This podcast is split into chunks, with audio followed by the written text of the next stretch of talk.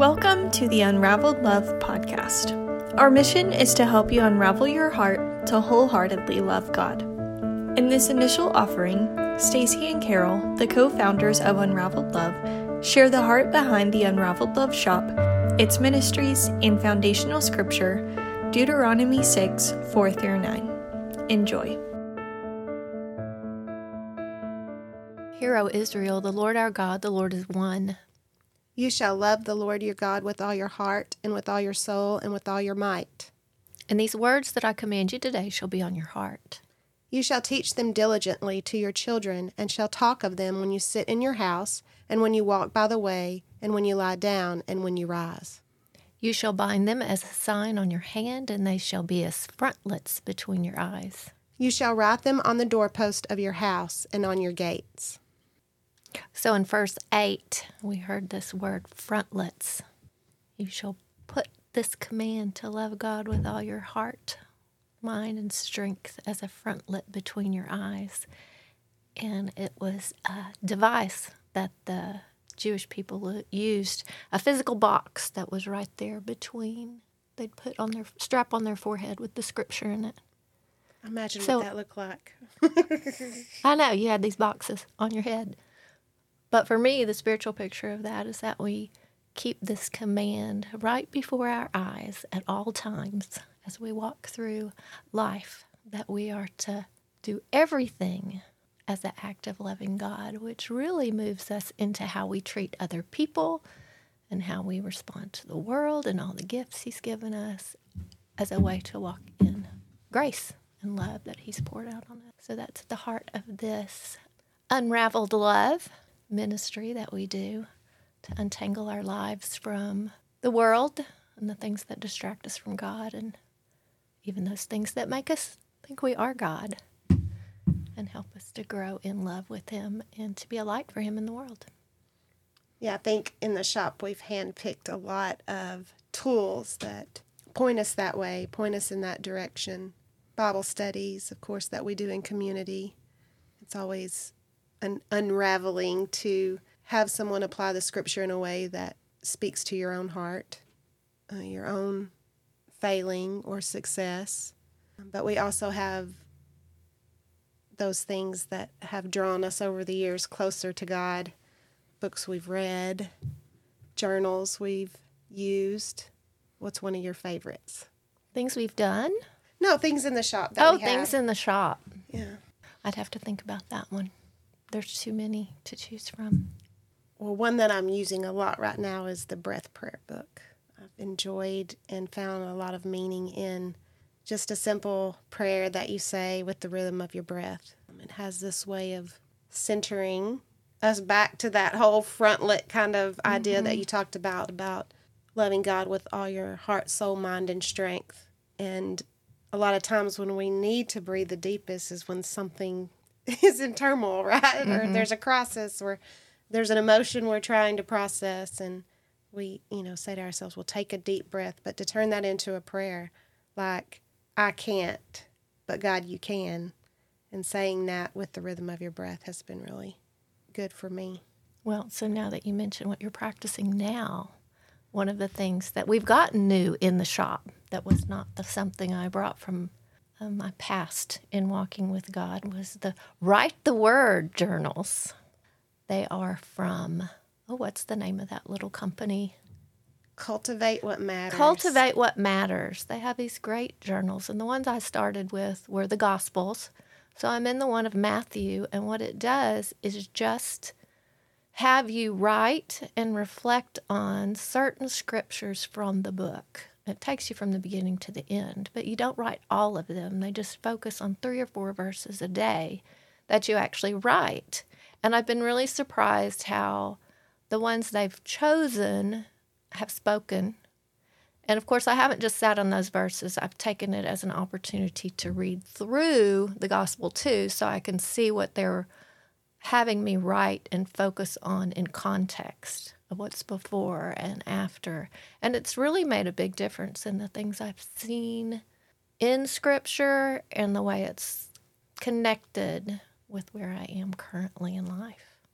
And even one day I was in the wrong chapter and the right number of verses and didn't realize till the next day that I'd done that. But that's what I needed to hear that day. And God used it anyway. He did. wrong or right? Yeah. There is no wrong, do you think? No, not not when you're doing it with a heart to follow the Holy Spirit and to discover God. And so, one of our hearts too, um, at this shop and through our ministry, is to help individuals connect with God on their own in their own time, not to have to be fed by a preacher or a teacher, but God tells us we have the Holy Spirit in us. We do not need a teacher. We have Him to teach They're very us. helpful. And they can be helpful, especially to, to teach us how to self feed, one pastor called it. Yeah. He, he realized his whole his congregation had not learned to self feed, which is an important part of your time between worship and between going to Bible studies on your daily time with God. Yeah, I think that's one of the things that I struggle with early on is well, you hear or you're taught probably the main things. You know, you're taught as a Christian you should worship in community, Bible study, which you get maybe in Sunday school or a weeknight. But there's this just abundant richness uh, and um, variety of spiritual exercises to, that speak to us at different seasons in our life um, maybe even different personality styles or how you find God in the world. Right, but the more important thing, it's a way to to eat God's word. to- Exactly. To, be fed spiritually during the week because God says man does not live by bread alone, but by every word that comes from his mouth. And unless we're in his word daily, I mean, how often do you need to eat, people? Several times a day. You know, so the same thing for our spirits. If we're not listening to his word, listening to him speak to us, we are um, getting hungry. And we don't always recognize that when we get spiritually hungry. Well, and I think one of the big pictures of that is that I've, I've said this when I first started Bible study, I had a dining room table that was full of books, several different Bible versions, had a commentary, a dictionary, um, and Multiple devotionals. Most, multiple devotionals. And, you know, it took a long time to flip through 10 books. Now it's so, it's just right there. There's so much at our fingertips, you know, out there to soak in God's word from podcast to books that read to you on the way and to and from work, you know, the YouVersion Bible app. YouVersion. Yeah. So our accessibility to scripture and to dig deeper into scripture just in my lifetime has mm-hmm. just grown.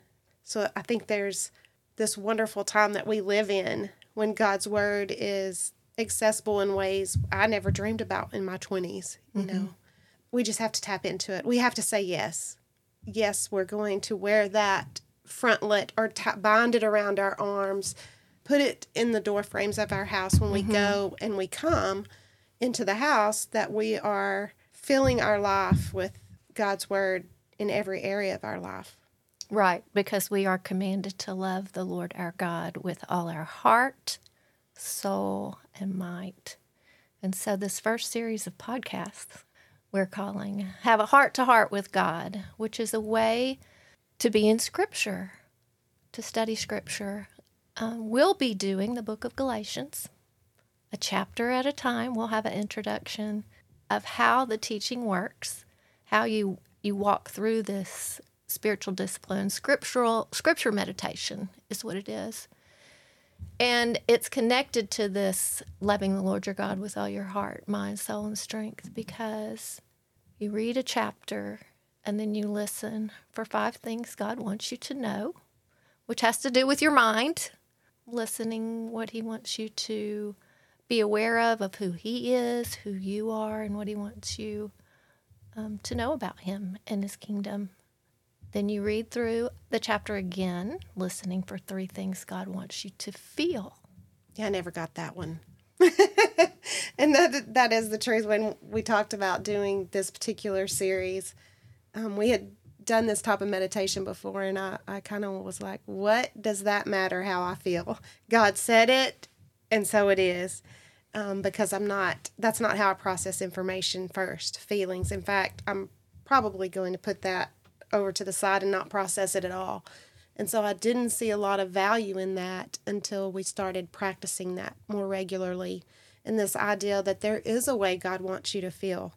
And sometimes it's simply looking at the opposite in the scripture. You may run across someone who's frustrated, or what was the one we did this week? Jesus was distressed. distressed. Jesus was distressed. And I was like, what does that mean? Jesus is distressed. Am I supposed to feel distressed? Um, and so I just simply looked it up in the dictionary during our time of meditation and found this really cool little idea that distress often is pressure that makes us grow. And so those times that are distressing in our life, it really changed my perspective about that to look at distress as an opportunity for growth mm-hmm. towards God and towards others. So, three things you want God wants you to feel. Listening for that is it's been very powerful for me to process things in a way that I wouldn't normally process the world. Mm-hmm. And it's a way to recognize whether our our heart is in line with God's or not. With his emotions over a situation or circumstance or a call. Because in that instance Jesus was was distressed over being betrayed over um, it was at the last the state of the world. Yeah after washing feet and what he was about to face on the cross. And so and then you read through a third time listening for the one thing god wants you to do in response to what he has told you to know and to feel and how you should respond. Which might not mean an activity in the way that we think about doing. I always think of uh, your granddaughter Margot. Margot doing. Margot doing. Margot doing. Um, in this aspect, it may be a perspective shift. Mm-hmm. And with the whole Jesus being distressed and seeing that perspective change, I thought, well, I can respond to distress differently. Distress I see because of something that's happening in the world, something that's happening in my family, something that's happening within me instead of seeing that as I got to get out of this place. I'm I do not want to be distressed, but recognizing that oh, okay, this is a place of growth, will not last forever. This too shall pass. The doing might just be a shift in how we see things. Well, including yourself, because what we did this last week was about me seeing my identity, changing my identity, how I saw myself, which was an unexpected little turn. shift. It was a shift. So some of the doing we do is in our mind, interior in our spirit, mm-hmm. spirit, which actually is what changes our outward doing and our response to other people. And then as we continue to learn how to podcast, we're hoping the whole series will be available during the summer. Well, amen. Well, amen. we hope you enjoyed this offering and are inspired to pursue the work of unraveling the loves of your heart to the one true love who infuses you with life and purpose. For more about Unraveled Love, visit unraveledlove.com and follow us on Facebook, Instagram, and Pinterest at Unraveled. You can find Stacy and Carol in their shop in Jacksonville, Texas, Tuesday through Friday from 10 a.m. to 5 p.m. We invite you to rate this podcast, subscribe, and share it with others. Blessings to you and yours.